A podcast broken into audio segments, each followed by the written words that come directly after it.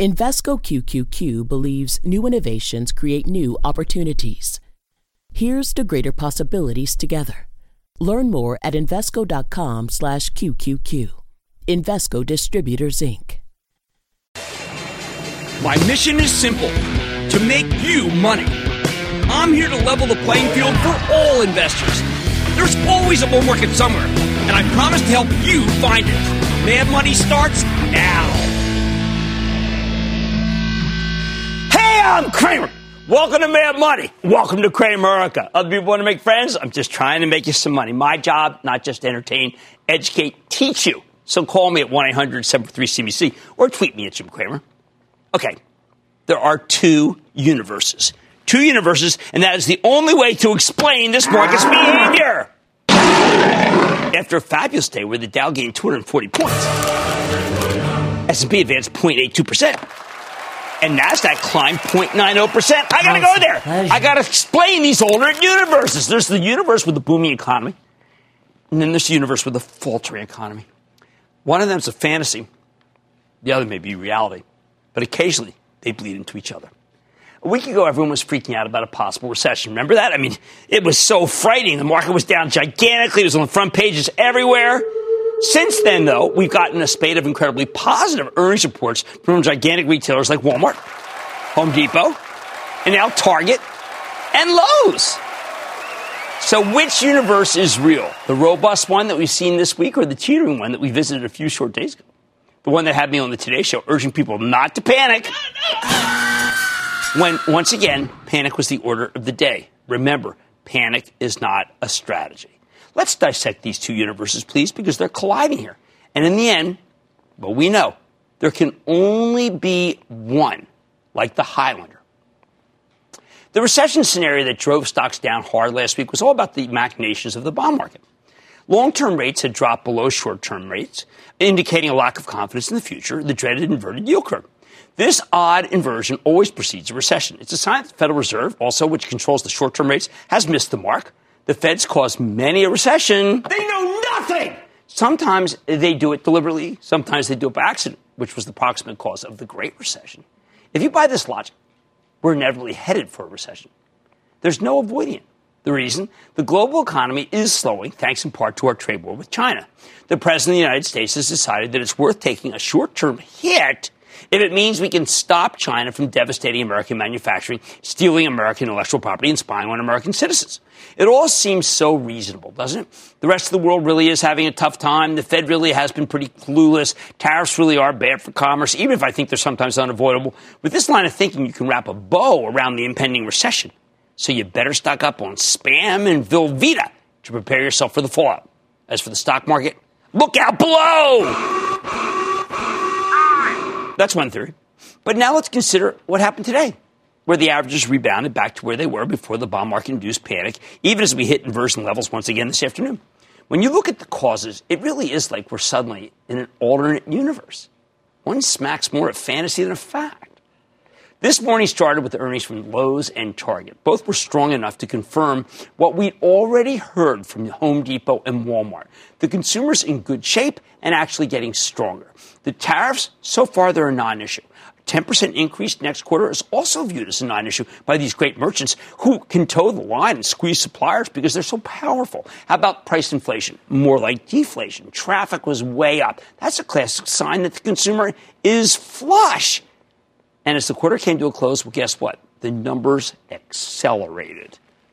Lowe's made it clear that contractors in particular were spending more heavily, in part because ultra low interest rates will spur more home buy- buying or home equity loan funded renovations. Thank you, Germans!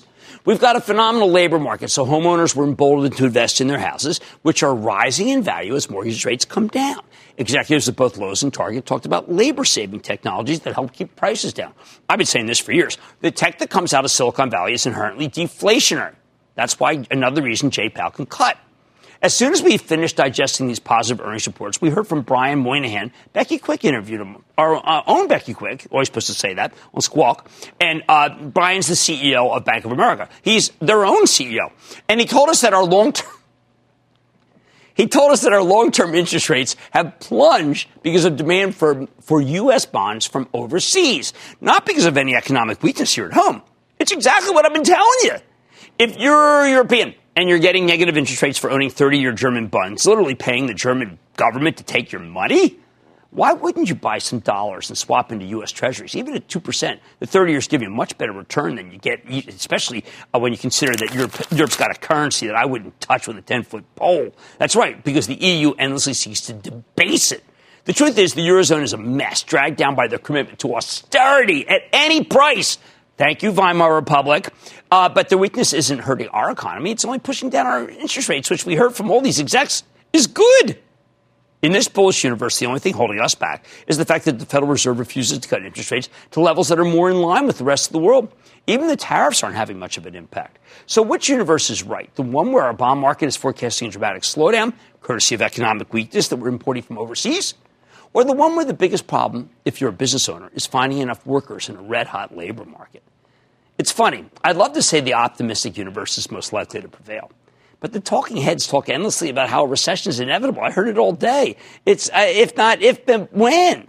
Because President Trump isn't going to walk back his tariffs, and that chowderhead Jay Powell uh, has Trump called him a chowderhead yet, or is that tomorrow's tweet?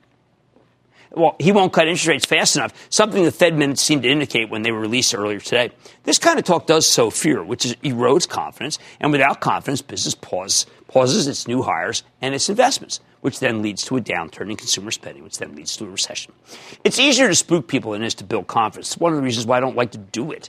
Making matters worse, the experts who fret about the yield curve don't seem to care what we're hearing from a Walmart or an Amazon or a Target or a Costco or a Home Depot or a Lowe's. To them, that's all anecdotal. Dismiss it, Jim. That's just your little thing with the companies. Uh, they take the yield curve instead as gospel. That's bonkers. Sure, it's inevitable that one day, I guess, you know, we're going to have a recession. That's always true. The question is when. When the yield curve inverted before the Great Recession, it was at the end of 2005. Stock market didn't peak until the summer of 2007. That's not that helpful. And when all these major retailers tell us the consumer's in great shape, that's not a collection of anecdotes, for heaven's sake. That's empirical data. Look at my watch. That's right, my acronym for Walmart, Amazon, Target, Costco, and Home Depot. These companies canvass the behavior of probably every family in America. The ones who can't afford them go to the dollar stores, which are also booming. As for the trade war, Lowe's didn't even get any questions about the tariffs in the conference call because the analysts were tired of beating a dead horse, and Marvin Ellison did such a fantastic job.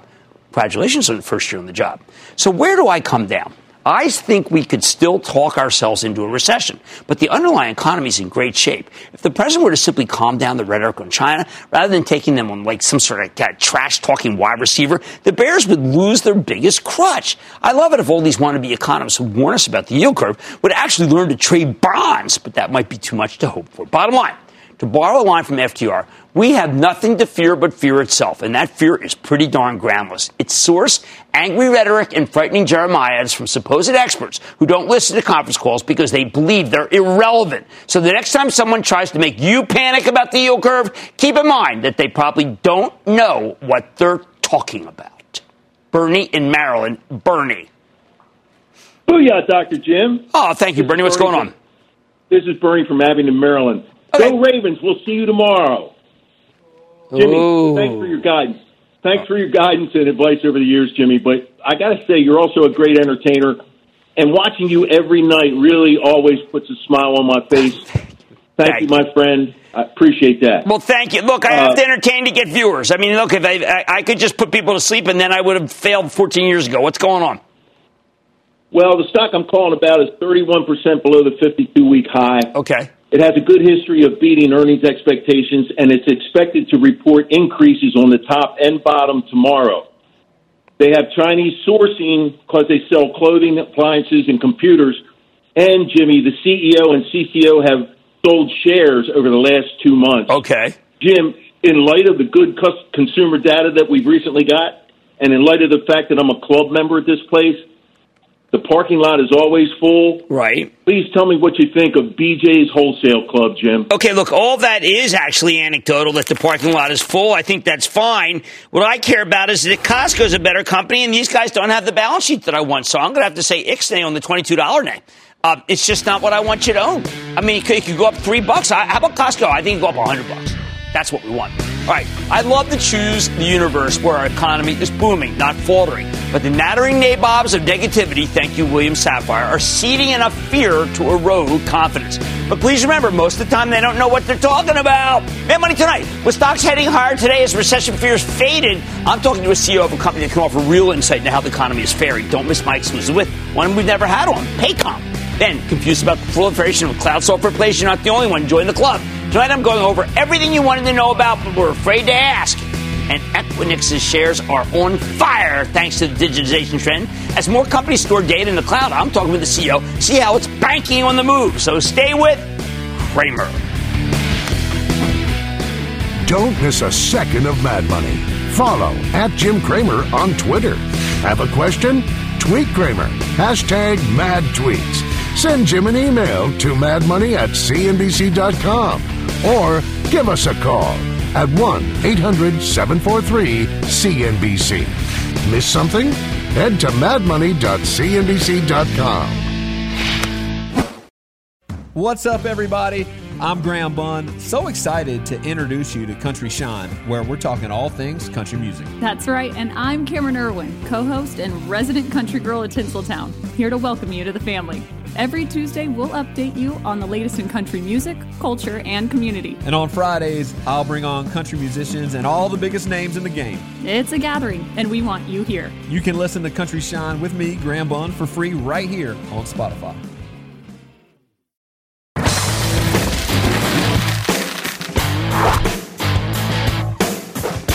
Right now, we've gotten some impressive numbers from a series of high profile retailers. Wall Street's beginning to calm down at last about the state of the economy. So investors are circling back to the same secular growth themes that have been winning for most of the year. And the best of these is the rise of cloud based software, which is tonight why I want to introduce you to a new name, at least for us haven't been on the show before. I'm talking about Paycom Software. Now, th- this company got its start as a tech-focused disruptor in the payroll space. You know, we love disruptors on the show, but now provides all sorts of human capital management. It's called HCM tools. Basically, they let companies replace a big chunk of the HR department with software. This has been a fantastic business, which is why the stock is up. Get, are you ready for this? nearly 1,600% since it came public in 2014. And why Paycom could report yet another amazing quarter three weeks ago. I mean, just incredible. Could the stock have more room to run? Let's take a closer look with Chad Richison. He's the founder and CEO of Paycom Software. Learn more about his company and the prospects. Mr. Richison, welcome to Mad Money. Good to see you, Chad. Thank you for coming. Thanks for having right. me. Your company's got by far, not just, but by far the best performance in a category that we've talked about a lot. Uh, how's that possible, and what differentiates you, from, differentiates you from the competition? Yeah, well, first I want to say thanks for having me oh, on the sure. show. I'm a fan. I've watched it for a long Thank time. You. Thank you. Uh, you know what, Paycom, we are uh, transforming the uh, HR and payroll uh, industry through the digital transformation, as well as uh, transforming the way both employers and employees use technology. And, and, an example of that is if you looked at the way employees use this type of technology mm-hmm. even four or five years ago, Oftentimes, they had disparate systems, multiple passwords, emails, phone calls, and what have you. And today, they're able to have a direct relationship with the database uh, the same way they do everywhere else in their life. They don't call their uh, airline and book a flight. They don't email their bank to void a check. Uh, no one emails Netflix to uh, make movie selections. And in fact, if they did, we'd probably still be emailing Netflix right. uh, the movie selection. And so at Paycom, what we do is we allow employees to have a direct relationship with the database. And since it's one database, not multiple, uh, it makes it an easier experience for both them. And it allows HR to remove themselves out of the data transfer process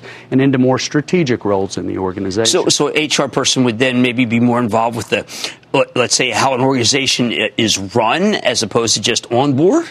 Yeah, well, exactly that, and even uh, performance, you know, okay. uh, through learning management initiatives, and especially as you tie that to our performance uh, system within Paycom, you're actually able to align both uh, goals for the company as well as employees and track performance. And so, uh, you know, and then as we do more for the employee, we're able to identify uh, even more items that make it easier for both the employee as well as the employer to increase performance and overall satisfaction for both. See, I think this is important because we have had other payroll processing companies, and they're excellent. But it's they've not add that functionality. And I think what's interesting, you keep adding uh, great things, which is in the last quarter you talked about the total addressable market is growing for your business. Tell us about that because I don't think it's growing for some of the other processors. Yeah, and so, uh, you know, you've always had the payroll growth right. in total addressable market. I think it was growing about 3%. Uh, but what's really been growing are the other HCM uh, areas of, of, talent management, talent acquisition, expense management, benefit administration, uh, and uh, learning management. And actually, Paycom has all of those within our system. And so, as we've continued to expand our value proposition for the client, we've picked up those other areas of TAM. How about legalization of pot? How about Me Too? Are you focused on those two? Well, I mean, from the legalization of pot, I think you know that would be more of how does it impact our own employee base right. and the employee base of our clients. Maybe you would have some uh, background check that you used to do that right. maybe you don't do as much of uh, right now. I uh, I don't know specifically how someone would use us to impact that, but we have to be mindful of the uh, appropriate compliance and regulation. Right, because it's just I'm curious about. I mean, we talk a lot about cannabis on the show, and I keep thinking state by state, but I would like to, if I ran a business, I don't want stoners. I, I need to know what the process is that I could weed them out without getting in trouble with the law. Well, I think you have to follow the law. Right. And so, uh, you know, and that's what Paycom helps someone does. As you might know, uh, there's different laws in different states right. for that. And, uh, you know, at the federal level, you're still dealing with that. Right. So I don't know that we have a strong value proposition for specifically vetting out that particular issue, but we are very focused on the employee uh, and that relationship they have with our clients. Okay, we talk a lot about the inversion of the yield curve on our network, and with the implication that it's got to be bad for hiring. You have your pulse on hiring. Uh, to me, the issue in this country is still there are not enough workers. Somehow, the media has made it so that there's that we're about to be on death's door. What's your impression from your vast panoply of clients where we are in the economy? Yeah, I, I, think the economy's been strong. Uh, I don't know that we're a great proxy for okay. what's going on everywhere else. Uh, you know, we are in, in growth mode, right? Uh, and, but you have that great that, medium size. That's where the, that's the core of our growth in this country. It is. We aren't really seeing uh, a deterioration okay. of growth uh, in that area, but uh, um, you know, we're waiting to see what happens. But, you know, we've been through different cycles. I mean, we've been in business since 21 years. And so we went through the 2001 recession. We went through the setup in 2004 for the 2008 recession. Right. And as a growth company, it just it doesn't impact us as much. Uh, as it might uh, uh, if we were more at a steady state. And let's how did revenue growth accelerate slightly? Uh, thirty-one point five percent versus twenty-nine point nine. Usually, companies that get your size, we don't see accelerating revenue growth. Yeah, we're having a lot of clients actually come to us, and especially we're getting a lot of referrals from employees, rank and file employees who are working at one company. They go to another company, they're used to the Paycom experience. It's very difficult for all of us to go backwards in technology, and so oftentimes we get brought in. And so we're having more logo ads. We continue to add more clients at the top end of our range, and we've had an increase in our retention. Uh, for the first time, you know, we've moved from 91%, which has always been strong, into 92% uh, last year. And so all of that's really adding to uh, our, our, growth opportunities. Well, you have a fabulous story and a fabulous company, and thank you for coming here and explaining it. I think a lot of our people are very interested in software as a service to human capital management and to payroll processing because they're all involved. Everybody works and watches the show. All right, that's Chad Richison. He's Paycom founder and CEO with some amazing performance. Now you know why. Mad Money's back after the. Support for this podcast comes from Pluto TV. Need an escape? Drop into Pluto TV for a world of free TV. Stream hundreds of channels and thousands of movies and shows all for free. Yeah, free. No subscriptions, no fees. Binge on 24 7 channels of Narcos, CSI, Star Trek, and everything from hit movies to the latest news, comedy, live sports, and more. Download the free Pluto TV app for Android, iPhone, Roku, or Fire TV and start watching now. Pluto TV Drop in. Watch free.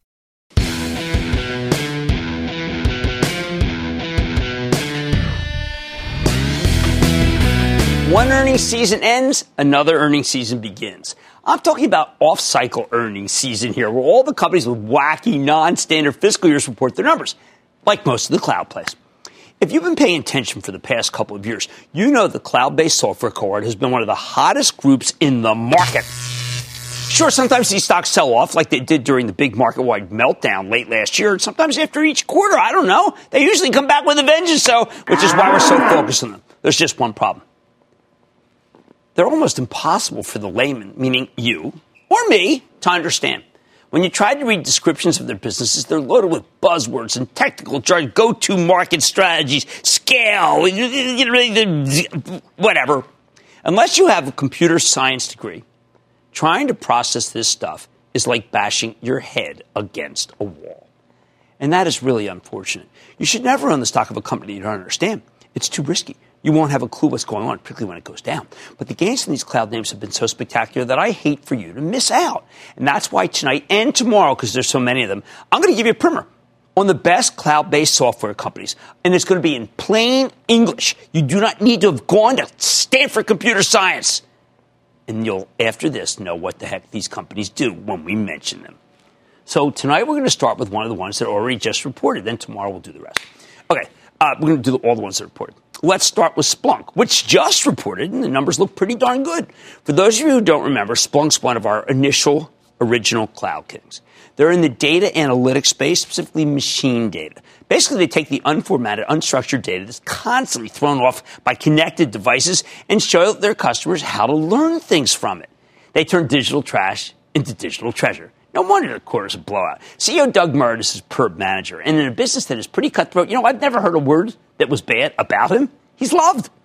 All right, how about Alteryx, which I just recommended last night? This is another rapidly growing analytics play. Basically, their technology sits in the middle of your data ecosystem. Their platform doesn't care where the data comes from or where it's going. It's like a very efficient pipeline between inputs and outputs. Like I told you yesterday, the numbers here are just stunning. But I don't want to chase at these levels. Got to wait for a pullback for Alteryx. Next up, there's ServiceNow. John Donahoe, remember him? He's great. One of the cloud, one of the, again, the original cloud kings. Here's a company that's in the business of creating so-called digital workflows. In plain English, ServiceNow software helps other companies automate all sorts of back office processes, allowing them to run much leaner operations. This is another labor saving technology Remember, these are deflationary companies. When ServiceNow reported at the end of July, the numbers were better than expected, but apparently not good enough for, for Wall Street because the stock had run so much and it got slammed. Since then, it's continued to fall. But when we last spoke to the CEO, I thought he told a very compelling story. I like ServiceNow at these levels, and I'm not the only one. The stock caught an upgrade from Stifel this morning, and it exploded higher, up 4% today. It has room to run, though. How about Twilio? You've heard us talk about this one. It isn't just a software as a service play.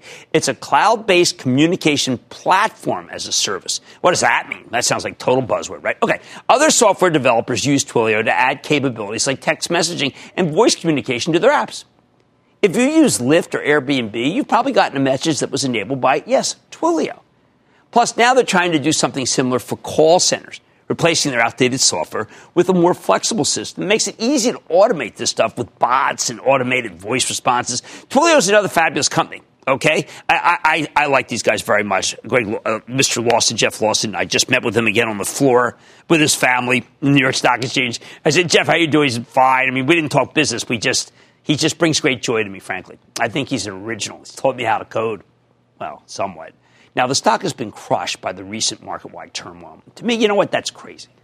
This story is better than it was a month ago, yet the stock has fallen from 147 to 131 during this period. That's why our Charitable Trust has been buying. It's a small position, not big. You can follow up by joining the ActionAlertsPlus.com club, but I think this guy's the real deal.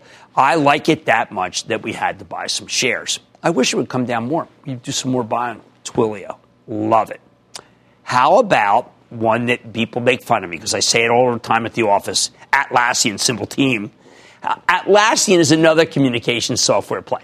But rather than helping companies connect with their customers, Atlassian helps employees collaborate with each other. It's not unlike Slack. Someone accused me of liking Slack the other day. Okay, so Slack stock is down. Shoot me. I think Slack's a good company. Um, new Microsoft Teams chat is also kind of like this. The difference, though, Atlassian specializes. Their platform is specifically designed to help software designers collaborate more efficiently, efficiently and effectively. While they've moved into other areas, software development is still the bread and butter. Now, Atlassian's latest quarter was so strong that the stock barely got dinged in the big sell-off. It's currently down about six bucks from its all-time high, and that well, that may be the one problem. Atlassian stock's expensive. I would not buy it at these levels, but I sure wouldn't sell the whole position if you owned it. Now, if you don't, well, you wait for a pullback. It's fine. Uh, this one right here I like. Okay, just so you know, this one right here I like. I like this one. This is a this one's too high and this one's too high. Let's keep going. And this is the highest one and the hottest of all. It's a company called HubSpot. I've not talked about it on the show. HubSpot is all about inbound marketing. HubSpot offers a free customer service platform, the Hub, where its clients can manage their customer relationships. Then it charges those clients money for additional products to help with marketing, sales, and service. These products help ensure that their clients target the right customers. They make marketing more targeted. Again, HubSpot's latest quarter was phenomenal. Stock has been a juggernaut. Today it reached $200 for the first time, closing just below that level. Like Atlassian, I think it's too late to buy this one, but if you can get a nice pullback, it's absolutely worth owning. Although if it did pull back, I bet you someone would like to buy them. A real company. It's on the buy list of every single growth stock manager out there. HubSpot. All right, how about one that's just stumbled recently? It's been on the show a lot. New Relic. New Relic is problematic. These guys help their clients make sure that all their web pages and apps are, are working quickly and correctly. I don't know if you're on that MBL, MLB one that I was before the Phillies got bad. I'm constantly looking at it. That's that's a new relic. Anyway, they flag issues as soon as we beat the Red Sox last night, three two. Um, they flag uh, issues as soon as they pop up so they can be fixed ASAP. It's a great story. But when New Relic reported the latest quarter, the guidance was widely seen as disappointing. It was a tough conference call, and the stock got clobbered. It lost 29% of value in a single day. Since then, it's kept falling. It's now lost more than half of its value since the peak last summer. Now, I am a big believer in CEO Lew Cirne, but you know we got to hear from him before I say, "Hey, step up and buy some new relic down here." Who else? Oh boy, here's one that we had on recently. Uh, we uh, it's hard to keep track of. It's called Five9. It makes cloud contact center software. Basically, they're trying to make physical call centers obsolete. People should be able to do this stuff from any office or from home and do it more efficiently. Five is another one that's on fire. I do not recommend chasing it. Again, put it on your shopping list and wait for a pullback I thought they told an exceptional story when they were on recently. Similarly, you've got another one that told a great story when they're on, RingCentral. And that provides other companies with a cloud-based business telephone system. Rather than having the phone company wire your office, you can plug your phones into this internet. And RingCentral, how can I help you, handles everything, voice, video, messaging, collaboration. Plus, their software makes uh, it easy for users to log in with the same identity across multiple devices and locations, including their own personal phones. I wish they made logging into my fantasy uh, draft a little bit easier because then my executive producer wouldn't be sweating the program. But they do not do that. Okay, again, the latest quarter was fabulous. The stock's been on fire. Don't try to chase it. Wait for a better opportunity. And then one more a favorite of Heather Gaines, who know, who works with us, who knows more about these companies than anyone I have ever met. Zendesk. Think of this company as a baby Salesforce. They help other businesses handle customer support. When you call them with a problem, their platform makes it easy for support reps to answer your questions quickly, either by text or by phone. And Heather's always telling me, please do not confuse Zscaler, Okta with Zendesk because they're very different. Lately, they've also been moving into data analytics and Salesforce automation, another labor saving technology. Unfortunately, when Zendesk reported its latest quarter, they merely met expectations and the stock got slammed. The good news Zendesk seems to put in a bottom here, and this is one of the few cloud stocks that I would count on buying right now. Finally, there's Appian, which is uh, thankfully pretty straightforward. Appian is like the way. Appian helps other companies develop software applications. They're all about what's known as low code development. That's me. I'm a low code developer. Their platform makes it uh, easier for programmers to make tools without doing a lot of coding. The stock's been a laggard, but in the last few weeks, Appian's become one of the best performers in the cloud cohort, in part because the latest quarter was so fantastic. But with the stock up more than 50% in less than a month, uh, I don't know. All right, the bottom line. Too many people are missing out on the great gains in these cloud stocks, okay? Too many. Look at it. We had that Splunk. You know, normally you don't have like 11, right? Dirty dozen, Big Ten, 11. Football, football players, 11 on a team. Uh, it, no, it's not a baker's dozen. That's 13. No, it's 11. It's a gridiron because it's a because it's a fantasy draft night. Anyway, uh, these are cloud plays that you, now you know what they do. When you're finished with the tutorial, here's what I'm going to do. I'm going to create a cloud ETF for you that might actually be worth owning, but only if you understand what the underlying companies are all about. And then someone's going to steal it. I'm going to call it the IDK, called I, which means I don't know. Someone's going to steal it, make a fortune on it, and I'm going to sit here just crying in my beer. Which, by the way, is not going to be a IPA. Let's go to Paul in Colorado, please. Paul. Jimmy, thanks for taking my call. Of course. I'm a big fan of your show, and I want to give a big booyah from Denver, Colorado. Okay, go Broncos. Although I don't like the way Freeman's. We have to do work on that. What's up? All right, so I'm not crazy about the cannabis stocks out here in Denver, but I am interested in a stock called Zscaler. Well, who isn't interested in Zscaler? I mean, other than like well, Coupa software people. Okay, Zscaler is a company like uh, CrowdStrike that's really built for the cloud and security. And I think it is terrific. It is one that we've had on air. I think they bring great joy to the cloud. All right, knowing what you own is key, not Keysight, which reported a blowout quarter, but key and not key bank. Key! That's why I'm focusing on what explaining these companies actually do. So you can take advantage of their gains.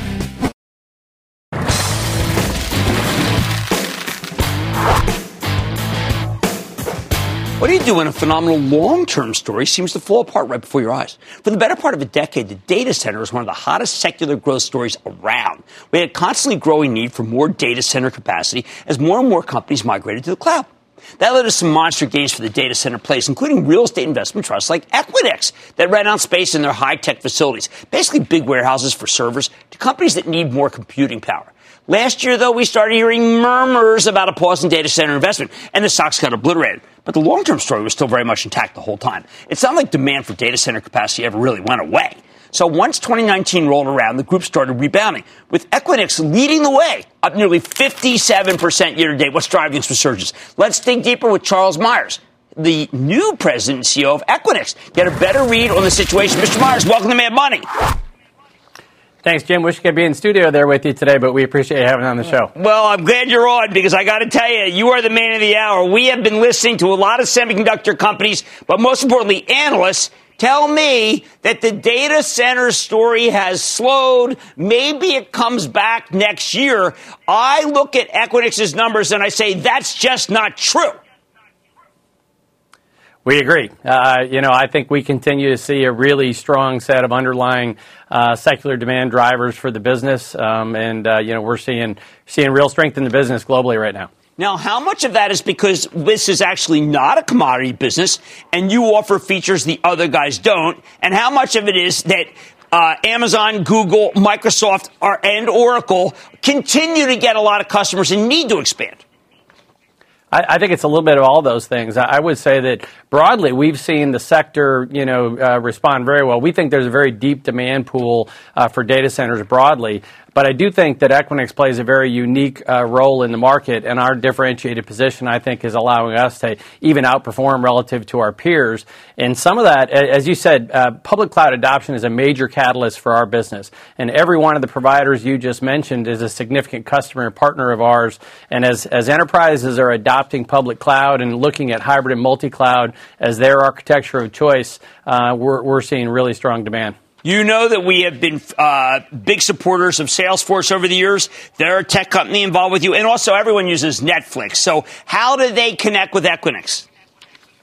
Yeah, I, I, think that you know we're we're one of those. We may not be a household name, but I think it's pr- safe to say we're probably impacting the lives of many of your viewers on a day-to-day basis, working with those types of uh, customers. And uh, we we play a very important role in terms of interconnecting our customers, um, sometimes to public cloud, providers, sometimes to uh, you know uh, software as a service providers like Salesforce, uh, sometimes to other members of their supply chain, sometimes to networks. So that's really a big part of our uh, legacy and history has been interconnecting people, you know, to networks. And so uh, the interconnection story is a, is a really central piece of the Equinix story. Both Chuck Robbins, frequent guests on, on uh, Mad Money, and Jensen Huang, so Cisco and NVIDIA, they have substantial edge computing businesses. Where do they lie within Equinix? Yeah, I think that you know right now we often talk about the fact that we believe that uh, Equinix is in fact the best representation of the of the digital edge today, um, and that is the point at which people are interconnecting their private infrastructure with public cloud infrastructure, with networks, with other members of their supply chain. Um, and so when you when you hear about edge, um, you know oftentimes that edge is in fact within an Equinix facility um, and and being interconnected over sort of private interconnection facilities uh, that are facilitated facilitated by Equinix. Okay, so if I go into one of your facilities and you have myriad facilities, would I be able to tell is it all the different clients, or is like let's say does Google to- rent out an entire Equinix for their Google Cloud? Well, uh, typically inside of our facilities, we're a little bit uh, unlike some uh, wholesalers, which might have one or very small number of customers, we tend to have a larger number of customers in any individual facility, and they are distributed across the uh, across the um, site, um, typically in private cages um, or sometimes in shared cage environments or shared rack environments, um, and they have their uh, their equipment there, all obviously very secured um, and uh, you know uh, something that's available just to the, just for them to access, but they're all across the facility, so you typically wouldn't be able to see who the customer is because they, they are very uh, sensitive about that from a security standpoint, but they're all across the facility. Okay, uh, you've got big business in Asia Pacific. Twenty-one percent of your business is Asia Pacific. Uh, obviously, you got thirty-two percent in Europe. You've got a good view on trade. Uh, I, I, sense there's more fear than there is uh, actual slowdown in business, but maybe I'm wrong. What's your take?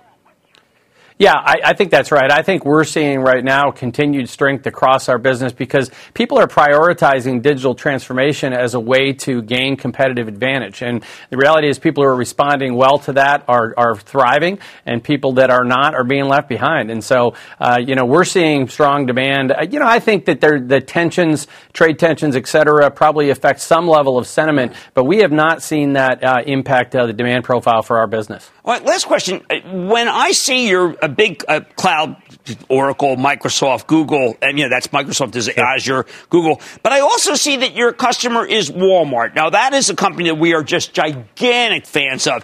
Is Walmart so big that they actually have their own? Actually, have their own uh, capacity and not, don't necessarily just use Google's or Microsoft's?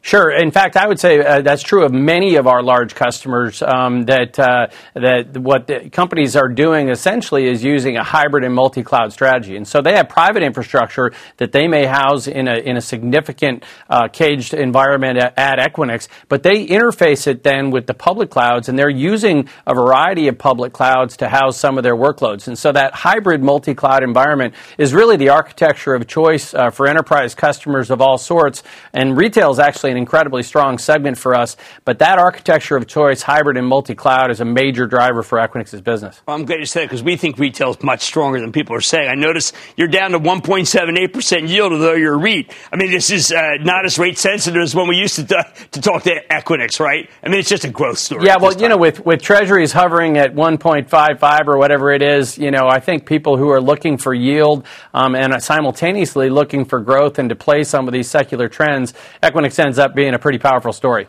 I couldn't agree with you more. Thank you so much. It's great to have you on. That's Charles Myers, President and CEO of Equinix EQIX. We've been behind these data center stories for income and for growth. Thank you, sir. Thanks, Jim. Stick with Mad Money.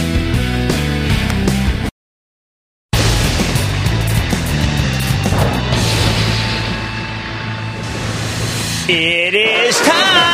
For the light round.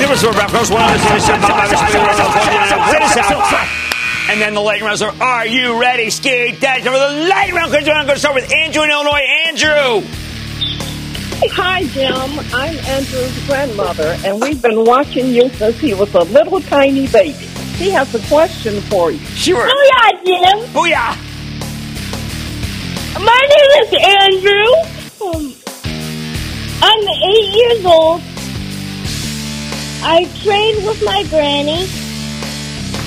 I like trains. And my stock is Union Pacific. Well, I got to tell you, Andrew, you got horse sense. Union Pacific is a terrific stock. I want you to get your grand your granny to maybe put a little money away for you in that stock because I think that's a long term great situation. And thank you, and thank you, Granny, for watching. Let's go to Trudy in Illinois. Trudy, Trudy, Trudy. Jimmy, a big booyah to you and yours. Thank Hi, you. Jimmy. One quick quest, two quick questions. Teva Pharmaceutical, I'm down half my portfolio, down half the value in that. Um, I don't like Teva. Uh, I know they got some good news today on a migraine drug. That's a good opportunity to be able to let to uh, let that one go. So that's my take. That's a twofer. Uh, let's go to Sue in Michigan. Sue.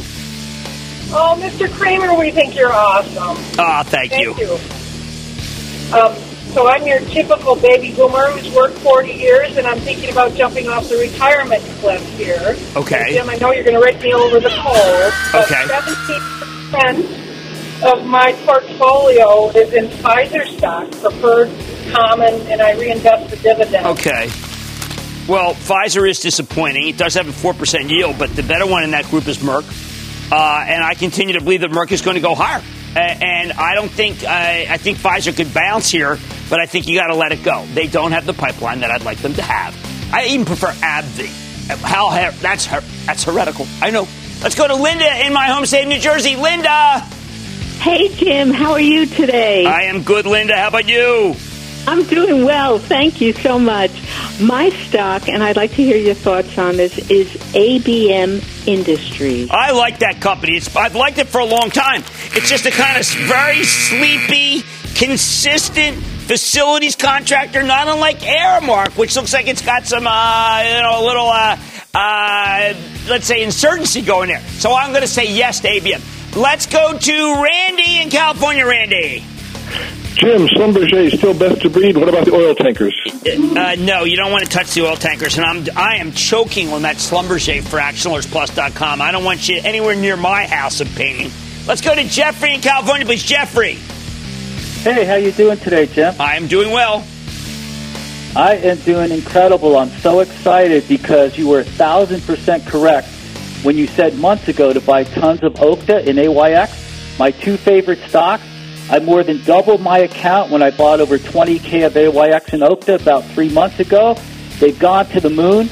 They've never pulled back at all. I just keep buying more and more. Thank you. And they were up about five. Okay, and which stock do you have now? Well, believe it or not, Jim, there's actually something I found a little better than AYX. It's a Brazilian company called PAG. P is in Peter. Yeah, I, I actually know it's payment processing, and you know what? I can't bless. It's up a lot. I can't bless Brazil. I am very sorry, even though I have a lot of relatives there. And that, ladies and conclusion of the lightning round. The Lightning Round is sponsored by TD Ameritrade.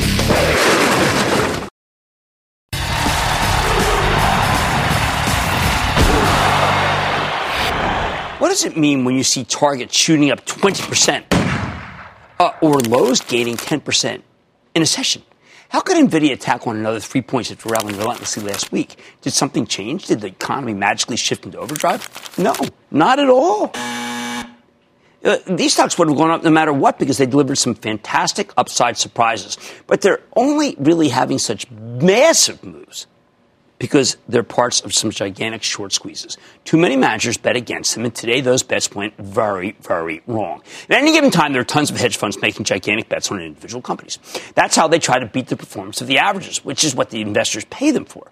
These days, many of the hedge funds try to merge the top-down macro perspective with a bottoms-up company-specific approach, along with some anecdotal reporting and some suppositions. Sometimes that leads them astray. In this business, you're always supposed to have the wind at your back, and right now, a lot of hedge funds believe that the wind is blowing toward a recession, which means retail is particularly vulnerable. But they clearly got ahead of themselves. Just look at Lowe's versus Home Depot. Now, it's a bitter rivalry. We know that. A number of hedge fund managers decided to take a paired position here. That's what they call it. They went long Home Depot and the short Lowe's.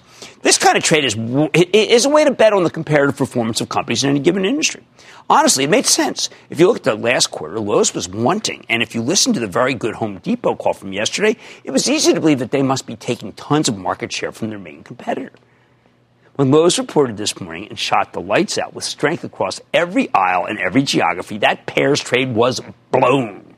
Traders know that discipline trumps conviction. That's a rule. If a trade goes against you, you have to get which in this case means covering your short positions at any price. And that's how the stock surged up 10% today. Disciplined short sellers bought back stock to close out their positions and take the loss and it catapulted the thing into the stratosphere. Target has a different set of circumstances. There was a twofold case against these guys. The Bears argued that Target couldn't compete with Amazon and Walmart because it didn't have the scale. And they argued Target would be hurt by the tariffs because it imports so much from China. As a Target shopper, I had suspicions that it would be a terrific quarter, which is why I included Target in my WATCH acronym of dominant retailers Walmart, Amazon, Target, Costco, and Home Depot. The new stores and the small formats are fantastic. The China reliance much overblown, as and their shipped SHIPT same day delivery system is superior to almost everything. And, and, those were enough to blow away any of any of the concerns. The results were spectacular. The stock caught fire. Target was a totally wayward short that was dead on arrival. So the covering of that short began way before the opening this morning, and that's how you got such an amazing run. Oh, and all the macro-oriented managers who bet against these stocks because of the yield curve now look like dopes. They thought they were face- we were facing headwinds. But really, this economy's got a strong tailwind, and there are other reasons for an inverted yield curve. Finally, there's NVIDIA the uh, semiconductor company. Here's a company that had a series of uh, subpar quarters. Every time they told us their new products were either too early for their time, like the chips that enable uh, ray tracing, or they were in the thick of the data center, which Wall Street panicked about last year, and th- you just couldn't see the results that they thought you, they would get. But when NVIDIA reported this time, they told a very different story. Ray tracing has arrived. Data center strong. Companies' artificial intelligence chips are the hottest places of pieces of silicon out there. NVIDIA is a real good short at 280 but it became a nightmare short at 140, 160, and now it's at 171. I think it's got more room to run, maybe much more room. Remember, defeated short sellers are great fuel for exaggerated moves. I don't like to bet against the shorts. That's a fool's game in itself, as they often know more than we do.